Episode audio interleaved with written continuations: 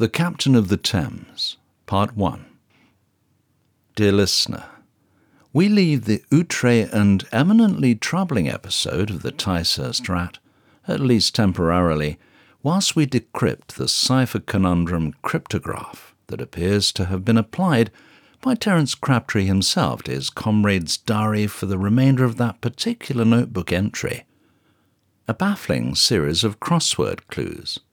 An inch by inch diagram of the interior of the Great Pyramid of Cholula, and a chemical formula with its conclusion missing. These are the only clues given. Whatever new grievous and mind whirling eyewitness accounts to the foul and loathsome practices of Dr. Gunn will have to wait. This new extract that we are delighted to offer to the listening public is no less intriguing and throws a new light on the methods of complex, highly stimulated, hallucinogenic deductive crime fighting employed by Crabtree and, to a lesser degree, by his stalwart chronicler and aide de camp, Major Bill Plumpton. Major Plumpton's involvement in Crabtree's experimental nostrums and creative alcoholic arrangements was often on an ad hoc and highly informal basis, frequently without the Major's direct knowledge or confirmation by him to being a test patient. The following passages seem to have taken place over a weekend at the old place in Chiswick, West London, Crabtree's well placed haven and sanctum. But the time frame and general references to anything remotely linked to normality are blurred to the point of an utterly enmeshed and chaotic single moment. This, then, is the captain of the Thames. Uh, Monsieur Terence, this, how you say, whoever, is no stranger to the Paris skies. Mais non, I have files and research, mon ami that proves the critical alignment along ley lines and energies right across France. But you say, why would you even orient towards something you cannot see with your eye? I tell you, this government hides their truth from us. Our Parisian guest, Monsieur Didier Barrault, a highly regarded astrophysicist, philosopher, and gastronome, hailed from the great Paris Sorbonne University. His connections with the Observatoire de Paris had now brought him to the snugly furnished and convivial confines of our famous old library and prescription test room at Chiswick. Professor, I suggest we enjoy a slice or two of my number one reserve cake and a few glasses from a new bottle before we evaluate your theory. Crabtree, with his ever diplomatic and most persuading of tones, now took the direction of our friend's conversation into his own hands our guest had spoken in increasingly more fantastical and excited tones for over an hour. All of his quite outlandish proposals and concepts had caused me to raise an eyebrow and stifle a groan of disbelief at an almost sentence by sentence frequency.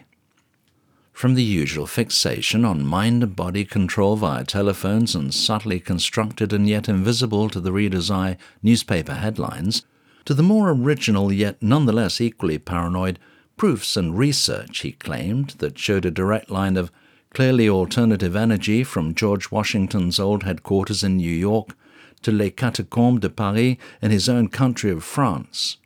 Barking mad wasn't the least of it.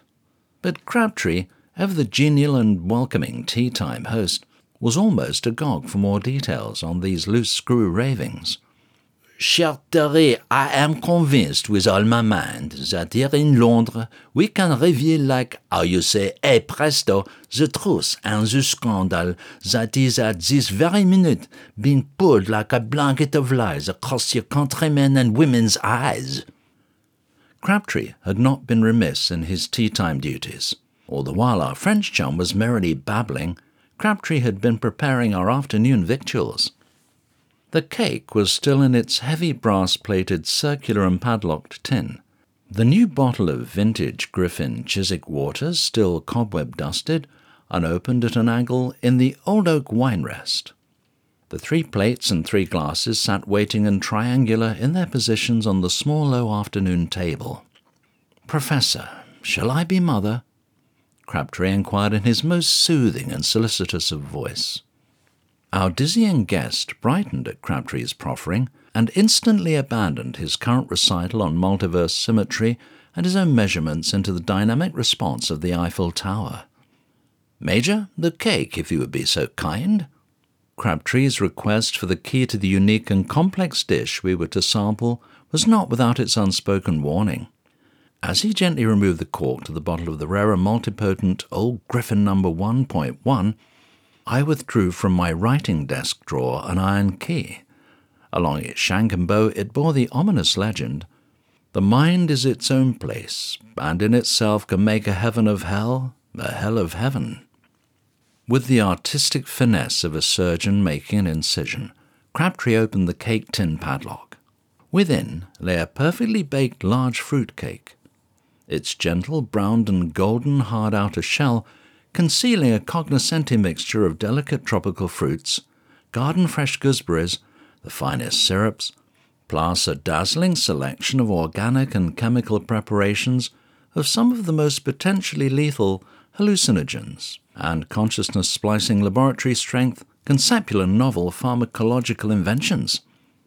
Crabtree sliced a generous cut for each of us, filled our glasses with the brilliant orange wine, then swirled slowly his glass in the now deepening red late afternoon light that probed through half closed curtains. Gentlemen, from this moment on, we are each of us the other's guardian and protector. This evening will, with our professor's assistance and innate instincts for eccentricity, be one that will go down in our nation's archives as implausibly unhinged. Yet we three will know the full truth of our inquiries and explorations. And with keen relish and a degree of serious apprehension, both myself and our French fellow traveller dug in, washing down the sweetly soft cake with the warming oak tones of the famous Chiswick waters.